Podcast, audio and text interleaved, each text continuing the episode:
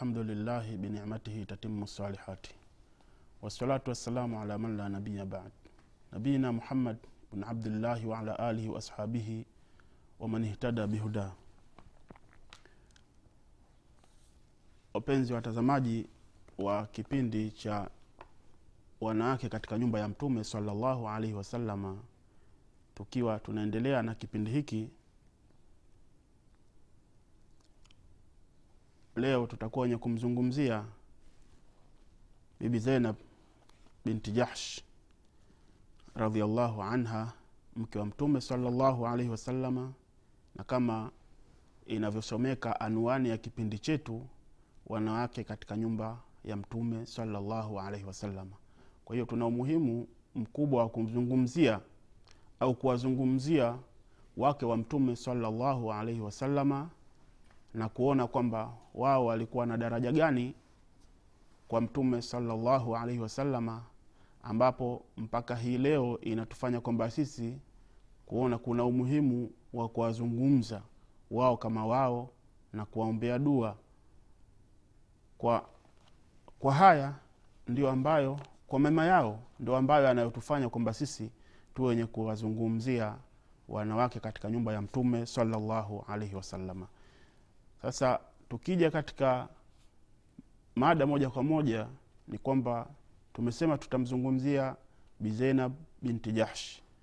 Bizainab binti jahsh tunasema ni nani? Zeinab binti jahsh.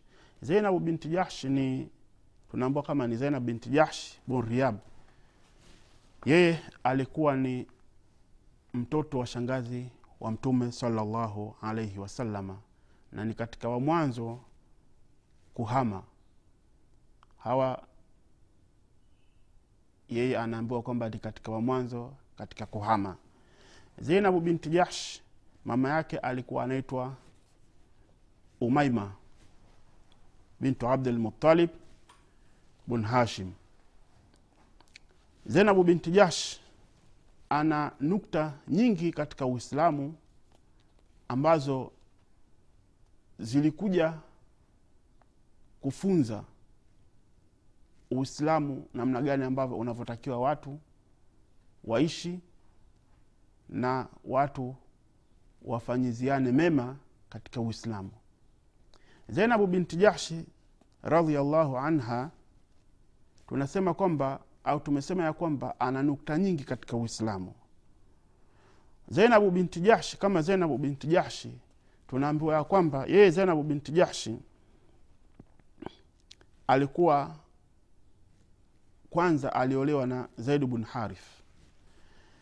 Zaid bn haritha alimuoa lengo la kumuoa zaid bn haritha hii ilikuwa ni kwamba kuondosha tofauti kati ya watu.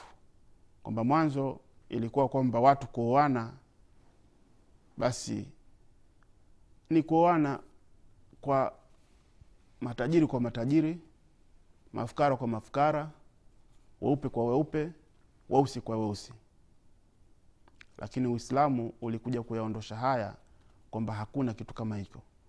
Hakuna utabaka katika dini wala hakuna ubaguzi katika uislamu kwamba mtu yeyote anaweza akamuoa mtu yeyote.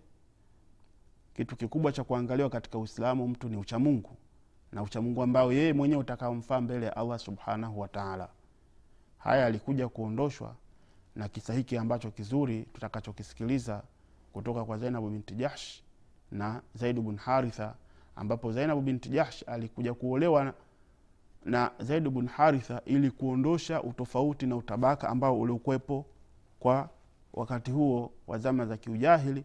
Na hali hiyo pia ndio ambayo iliyokuwa imeendelea mpaka hii leo. Ipo baadhi ya maeneo kuona kwamba fulani hawezi akamuoa fulani au fulani hawezi akaolewa na fulani kwa sababu ya rangi kwamba huyu mweupe au huyu mweusi kwa sababu ya kwamba huyu ni tajiri huyu maskini kwa sababu ya kwamba huyu ametoka katika mkoa huu huyu katoka katika mkoa huu. Pamoja imekuwa yenye kuondoka hali hii kwa kiasi kikubwa lakini bado chembe chembe zake zipo na tunamwomba mwenyezimngu subhanahu wataala atujalie kwa kuyasikia haya. Basi kama waliobaki nao waliobaki nayo hii tabia waliobaki nayo basi wanatakiwa kuwa wenye kumwomba mwenyezi mungu subhanahu wataala kuwa wenye kuondoshwa na hii tabia. Kwani ni tabia ambayo sio mzuri kwa sababu tunaambiwa kwamba la fadhla liarabiyin eh, hakuna ubora kwa mwarabu eh, wala ajamiin wala kwa mwajemi isipokuwa kwa nini? Illa bitakwa isipokuwa kwa uchamungu. Uchamungu ndio ambao wenye kuzingatiwa. Kwamba mtu anaangaliwa kwa uchamungu. Mtu haangaliwi kwa rangi wala haangaliwi kwa sura wala haangali, haangaliwi kwa fedha wala haangaliwi kwa cheo. Bali mtu anaangaliwa kwa nini? Kwa dini. Dini ndio ambayo kwamba itakayokuwa mtu mwenye kuangaliwa nayo. Uchamungu wake mtu ndio ambao atakayokuwa mwenye kuangaliwa nao. Na kinyume na hivyo hakuna kinginecho zaidi ya hivyo. Kwa hiyo zainabu binti jahshi alilazimika kuolewa na zaid bn haritha ili kuondosha utofauti na utabaka ambao uliokuwepo. Na hii ilikuwa sio khiari yake tu bali pia ni maamrisho ya ambayo alikuwa ameyapata yeye zainabu binti jahshi kwamba yeye awe mwenye kuolewa na zaid bn haritha. Na walillahi lhamdu zainabu binti jahsh alikubali hii ndoa na akaolewa eh?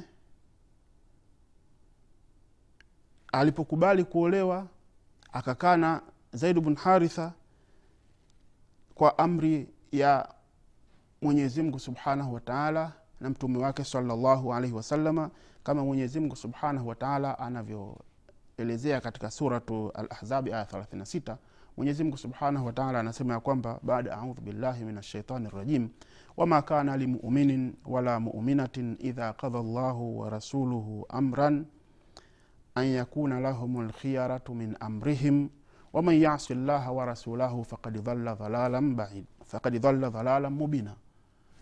Kwamba haikuwa kwa muumini mwanamume wala muumini mwanamke pale ambapo mwenyezi mungu subhanahu wataala anapokuwa mwenye kuamrisha na mtume wake salllahu alehi wasalama akawa mwenye kuamrisha chochote basi pakawepo na khiari katika kuchagua kwao ile amri kwamba mie nifanye au nisifanye.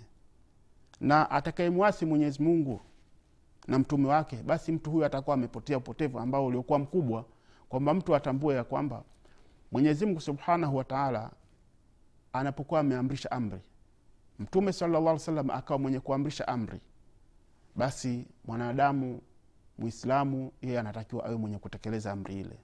Asiwe tena na khiari katika kutekeleza amri ile. Utakapokuwa na khiari katika kutekeleza amri hiyo basi ujue kwamba au kawa si mwenye kuitekeleza hiyo amri basi utakuwa umepotea upotevu ambao uliokuwa mkubwa.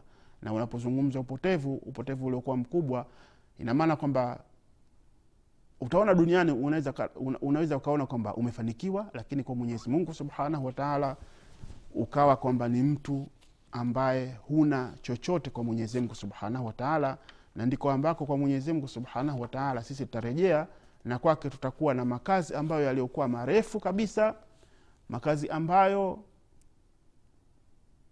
hakuna kurejea tena kwa mwenye, hakuna kurejea tena hapa duniani. Kwa hiyo dunia ni sehemu kama ni shamba kwa mtu kwamba unalima. Kwa mwenyezi mungu subhanahu wataala ni mavuno sasa heri iliyoje kama utalima hapa umelima vizuri kwa mwenyezi mungu subhanahu wataala ukakuta mavuno ambayo yaliokuwa mazuri. Kwao tunaomba na tunamwomba mwenyezi subhanahu wataala atusaidie eh, katika kufata amri za mungu na kufata amri za mtume alih wasalama kama namna ambavyo ilivyokuwa kwa zainabu binti jahshi na kwa zaidi ibn haritha ambapo alikubali kuolewa lakini kwa bahati mbaya pamoja na kukubali kwake kuolewa na kuolewa kwake ndoa hii haikuishi na kudumu kama vile ambavyo zilivyokuwa zimedumu ndoa za wengineo.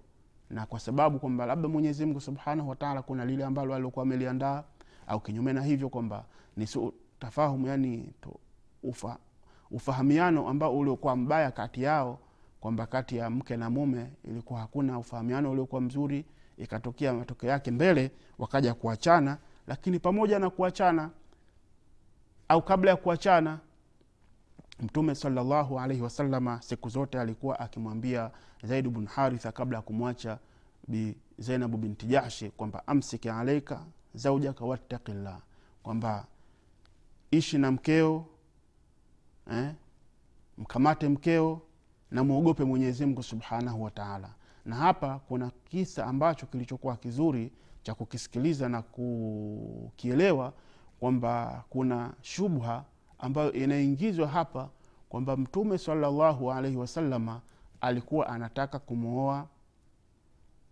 zainabu binti jahshi lakini mtume salallahu alaihi wasalama kwa kuchelea eh, kwamba ataonekana kwamba mtume sallallahu alaihi wasalama kwa nini anaenda kumwoa zainabu binti jahshi basi mtume saa salama akawa anayazungumza tu maneno haya kuyazungumza lakini sio nia yake. Hii si kweli kwamba mtume saa salam alikuwa anawatakia, kheri kabisa na alikuwa anamtakia kheri kabisa zaidu ibn haritha kwa zainabu binti jahshi kuweza kuishi lakini mwenyezi mungu ikawa hakuyakadiria maisha yao kwamba waishi katika ndoa kwa maisha kama ambavyo yanavyofahamika maisha ya ndoa kwamba mke na mume kwamba waishi mpaka kutengana kwao kwamba labda ima kwa talaka au ima kwa kufa kwamba haikuwa hivyo kwamba haikuwa ndoa yao ya muda mrefu bali ilikuwa ni, ndoa ya muda mfupi ambao baadaye ilikwenda wakaachana. Lakini mtume sala salama katika kumu, baada kwamba Zain- zainabu binti jahsh kuachwa na zaid mtume salallahu alih wasalama akataka kumwoa zainabu binti jahsh lakini kukawa na jambo ambalo lilikuwepo kwamba katika ndani ya nafsi yake kwamba labda akimuoa yule itaonekana kwamba kwa kuwa mtume saa salama alikuwa na zaidi bn harith katika nyumba yake na akawa kama ni mtoto wake.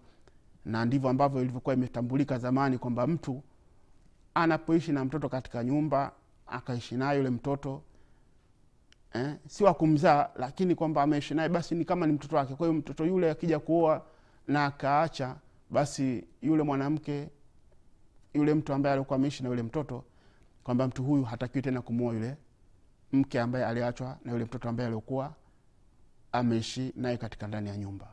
Hii ndivyo ambavyo ilivyofahamika wakati huo. Lakini uislamu ukaja kuyasahihisha haya na kuyaweka wazi kwamba mtoto anapokuwa katika hali kama hii akamwacha mkewe basi yule ambaye aliokuwepo katika ndani ya nyumba anaweza akamwoa mtoto yule yule mwenye nyumba anaweza akamuoa mwanamke ambaye aliachwa na mtoto ambaye alikuwa akimlea. Lakini haya yana nafasi yake tutakuja kuyazungumza insha allah katika wakati wa mbele kuona kwamba wepi ambao wanaotakiwa waolewe katika sheria inaruhusu kwamba ni wakina nani wanatakiwa wakuwaoa na wakina nani wanatakiwa kuolewa kama zilivyokuja aya katika ndani ya qurani. Lakini kwamba kilichokuwa kinakusudiwa hapa na tunachotaka kukizungumza kuona kwamba mtume sallallahu alaihi wasallam alipokuwa anahitaji sasa kutaka kumuoa zainabu binti jahshi aliona kwamba labda kwa kumuoa kwake watu watasema nje. Kwa nini amemuoa mtoto mwanamke wa, mtoto wake baada ya kuachwa mwenyezimngu subhanahu wataala akamwambia kwamba mtume saa salama watukfi fi, nafsika mallahu mubdihi watakhsha lnasu wallahu ahaqu an takhsha. Kwamba haya mwenyezimngu subhanahu wataala alimwambia kwamba mtume salallahu alaihi wasalama usiwe mwenye kumwogopa eh? Wewe unakuwa ni mwenye kuwaogopa watu na hali ya kuwa mwenyezimngu subhanahu wataala yeye mwenyezimngu ndio ambaye mwenye kuogopewa? Kwamba mwenyezimngu ndio mwenye kuogopewa na sio watu wewe usiwe mwenye kuwaogopa watu kwa sababu kuwaogopa kwako kwa watu hakuto- hakutokusaidia na wala hakutokuwa ni kwenye kukunufaisha wewe bali kumwogopa kwako mwenyezi mungu subhanahu wataala ndiko ambako kutakako kuwa mwenye kukusaidia hmm? na ikawekwa wazi sababu ya kwamba kwa nini mtume salallahu alaihi wasalama inapelekea kwamba awe mwenye kuoa. Mwenyezimgu subhanahu wataala akaelezea katika ndani ya suratu lahzabi katika aya 37 likai la yakuna ala lmuminina harajun fi azwaji adiyaihim idha qadhau minhunna wataran wa kana amru mafulan. Hapa iliwekwa wazi kwamba sababu ya kuolewa kwa zainabu binti jashi na mtume salallahu alaihi wasalama kumwoa zainab binti jashi na matokeo kwamba mtume salallahu alaihi wasalama alikuja akamwoa zainabu binti jash baada ya kuachwa na zaidi na mtume salallahu alaihi wasalama alioa kwa amri ya mwenyezimngu subhanahu wataala kama mwenyezimngu subhanahu wataala anavyoelezea katika ndani ya sura surat lhazabi hiyo hiyo kwamba falamma kadha zaidun minha wataran zawajnakaha eh? kwamba zaidi alipokuwa amemaliza basi kwamba alipomwacha nani zainabu binti jashi mwenyezimgu alimwezesha mtume salllah salama bi zainabu binti jashi na zainabu binti jashi alijifaharisha eh, kwa kwamba yeye ameozeshwa na mwenyezimgu subhanahu wataala mwenyezimngu ndio ambaye alioidhamini ndoa ya zainabu binti jahsh kwa mtume salllahu alehi wasalama ni ndoa ambayo iliyokuwa haina walii wala shahidi ambapo sisi leo hii tunapo, tunapokuwa tunapotaka kuoana lazima ili pakamilike ndoa lazima papatikane walii. Ili pakamilike ndoa lazima papatikane shahid, shahidi ambaye wa ndoa ile. Lakini kwa mwenyezimngu subhanahu wataala lakini kwamba kwa mtume salllahu alehi wasallam haikuwa hivyo bali ni kwamba ilikuwa kwamba mwenyezimngu subhanahu wataala yeye ndo ambaye ameidhamini ndoa ile na kwamba mwenyezimngu subhanahu wataala ndio ambaye aliyekuwa yeye amemwozesha mtume salllahu salama wasalama bizainabu binti jahsh ambapo yeye alipokuwa akisema ya kwamba kwamba kwa kujifaharisha kwake bizeinabu kwa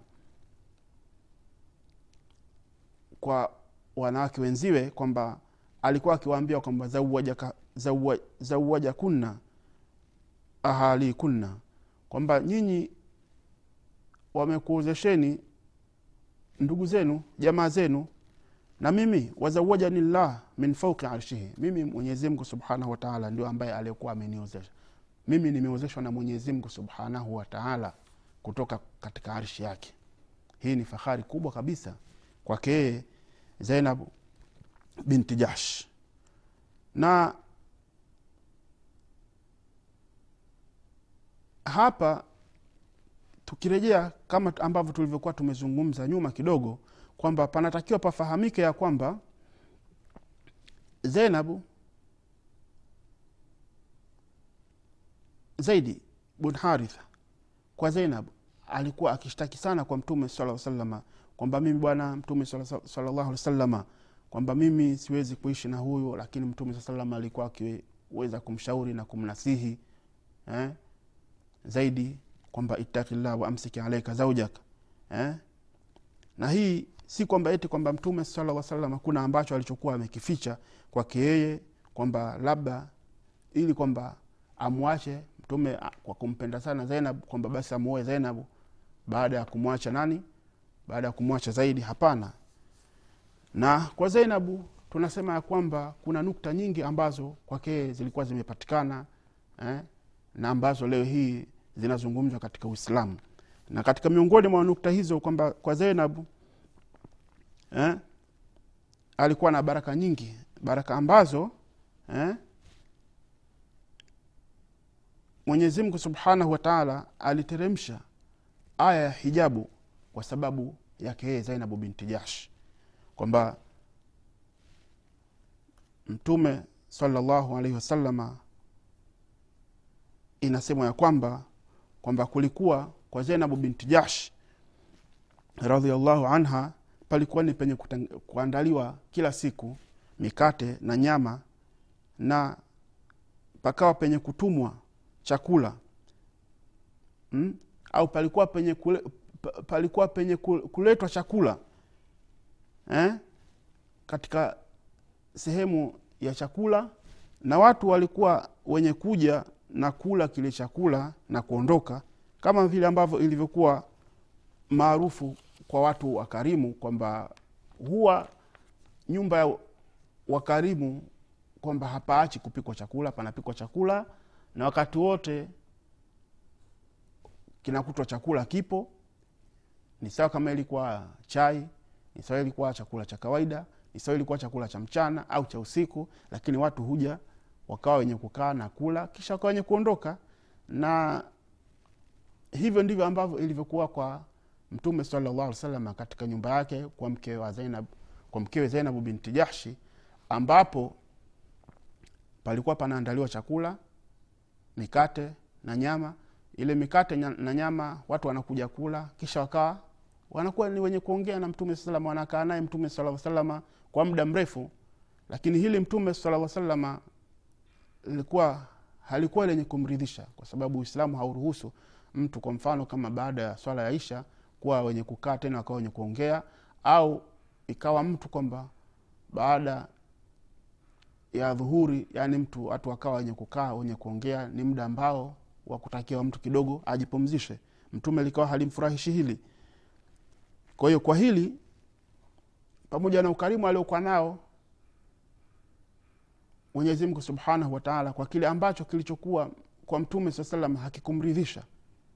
Basi mwenyezi mungu subhanahu wataala alikidhihirisha kwani ni wakati ambao sio kama wakati wetu huu leo kwamba mtu ukifanya baya basi hakuna ambaye tena wakukuonya ni kukuonya ni qurani na mafundisho ya mtume salallahu alaihi wasallam lakini kwa wakati wa wenzetu ilikuwa kwamba wao eh, jambo likiwa kwamba halikubaliki katika uislamu basi moja kwa moja aya zitashuka aya hizo zikishuka mtume saa salam atawasomea masahaba masahaba watakuwa wenye kufata na kuzisoma au kuna jambo ambalo alikukataza mtume saa salam analikataza mubashara.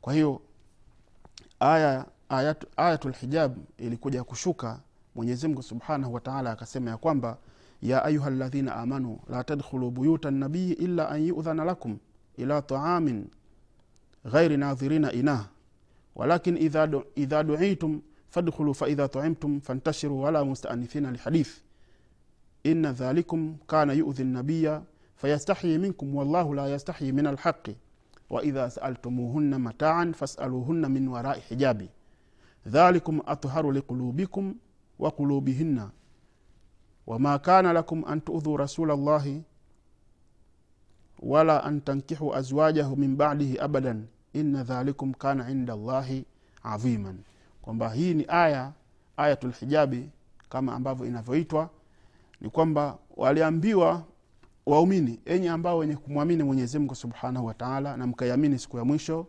msio wenye kuingia nyumba ya mtume salllahu alaihi wasalama isipokuwa ni wenye kuruhusiwa eh?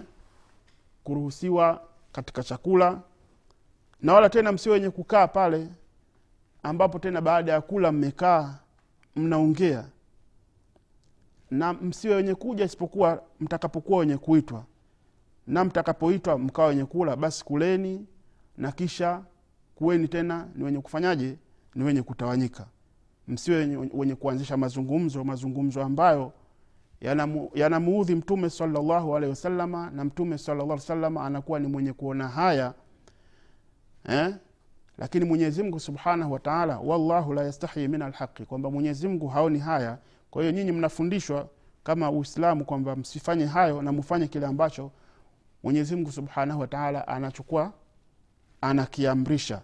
Na mtakapotaka kuuliza basi muulize nyuma ya pazia. Hiyo itakuwa ni usafisho kwenu nyinyi katika mioyo yenu na katika mioyo yao. Hivi ndivyo ambavyo ilivyokuwa katika ayatul hijabi ambayo ilikuja kuwafundisha adabu masahaba radiallahu anhu anhum kwa kile ambacho mtume salallahu alaihi wasalama alichokuwa akikipata kwa masahaba na kwamba aya ilikuja kama tulivyokuwa tumeanza kuzungumza kwamba ilikuja kwa sababu ya ilikuja kwa baraka na ilikuja kwa sababu ya kupitia kwa nani? Kwa bizainabu binti jahsh. Kwa hiyo wapenzi watazamaji wa kipindi hiki cha wanawake nyumba ya mtume salallahu alaihi wasalama hivi ndivyo ambavyo tunavyoona kwamba nyumba ya mtume salallahu alaihi wasalama ni nyumba ambayo ilikuwa haikuacha kuwa na ukarimu kiasi kwamba masahaba ilikuwa ni marejeo kwa wao masahaba ni sehemu ya kwenda kuuliza kwa mtume salallahu alaihi wasalama katika masala mbalimbali ya kidini. Masahaba radiallahu anha walipata mafundisho mengi eh, katika nyumba ya mtume salallahu alaihi wasalama na mtume salallahu alaihi wasalama aliwafundisha adabu nyingi kabisa ikiwa miongoni mwao miongoni mwa hiyo adabu ya nia adabu ya mtu na mwenyezi mungu subhanahu wataala adabu ya kuzungumza na mwenyezi mungu subhanahu wataala eh, ambayo ni qurani adabu pamoja na mtume salllahu alehi wasalama adabu pamoja na nafsi eh, mtu kufanya tauba mtu kujichunga kwa mwenyezi mungu subhanahu wataala mtu kujihisabu nafsi yake mtu kupigana na, na, na nafsi yake na adabu pamoja na muumbaji adabu pamoja na wazazi adabu pamoja na watoto pamoja na ndugu adabu pamoja na wake adabu pamo, pamoja na haki ya mke na haki ya mume pia vile vile haki ya mume pamoja na haki ya, wana, ya wake pia vile vile adabu pamoja na ndugu wa karibu pamoja na adabu pamoja na ndugu pamoja na majirani adabu kwa muislamu adabu kwa kafiri. Kafiri pia vile vile anatakiwa kuwa mtu asiseme tu huyu ni kafiri basi kwamba ni kafiri. Hapana. Bali kwamba kafiri lazima kwamba utaamali naye au uishi naye au uwe na uhusiano naye ambao uhusiano uliokuwa ni mzuri. Kiasi kwamba kafiri huyu awe mwenye kuathirika na wewe kutokana na uislamu wako ambao uliokuwa nao. Isio kwamba sisi leo waislamu kwamba makafiri wanasilimu kusilimu kwao basi wanasilimu kwa sababu ya kitabu tu cha mwenyezi mungu bali si kwa tabia zetu mzuri ambazo tulizokuwa nazo sisi waislamu sisi waislamu kama waislamu tunatakiwa tuwe na tabia mzuri ambazo za kuwaathiri wenzetu na hivi ndivyo mwenyezi mungu subhanahu wataala alivyokuwa ametuamrisha eh? na mtume sala salam akawa ametufundisha tuweze kuishi katika hali kama hii ambayo ya kuwaathiri wenzetu na kuona kwamba tunachukua nini tunajifunza nini kutoka katika nyumba ya wake wa mtume salallahu alaihi wasalama wake ambao leo hii wana nukta mbalimbali mbali katika uislamu. Nukta ambazo tukizizungumza basi ni lazima kwetu sisi kuzisikiliza na kuzifuata na kumwomba mwenyezimngu subhanahu wataala kuwa mwenye kutusaidia katika haya kuweza kuvipenda vipindi kama hivi kuviangalia vipindi kama hivi na kujifunza katika vipindi kama hivi na kuweka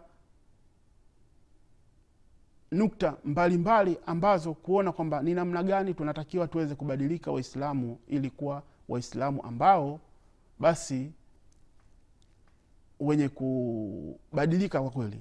Kwa sababu mwenyezi mungu subhanahu wataala anasema kwamba watu hato watu hatokuwa ni wenye kubadilika mpaka mwenyezi mungu hawezi akawabadilisha watu mpaka wao wenyewe wawe wenye kujibadilisha. Kwa hiyo kwa kufikia hapa tumwombe mwenyezi mungu subhanahu wataala awe mwenye kutuongoza katika njia yenye kunyoka. Tumwombe mwenyezi mungu subhanahu wataala awe mwenye kukidumisha eh, chombo hiki ambacho leo hii waislamu tunajifaharisha nacho na kuona kwamba ni chombo ambacho kinatupa elimu mbalimbali katika uislamu wetu na tuone kwamba mwenyezi mungu subhanahu wataala anakihifadhi hiki chombo na kutuhifadhi sisi kufuata haki ya Mwenyezi Mungu Subhanahu wataala na kujiepusha na batili, na Mwenyezi Mungu kutulinda na machafu, na Mwenyezi Mungu kutujalia tuwe ambao min alladhina yastami'una alqaula fayatabiuna ahsana. Na kwa kufikia hapa, tunasema ya kwamba tutakutana tena katika kipindi kijacho inshallah kwa uwezo wa Mwenyezi Mungu Subhanahu wa Ta'ala. Lakum assalamu alaykum wa rahmatullahi.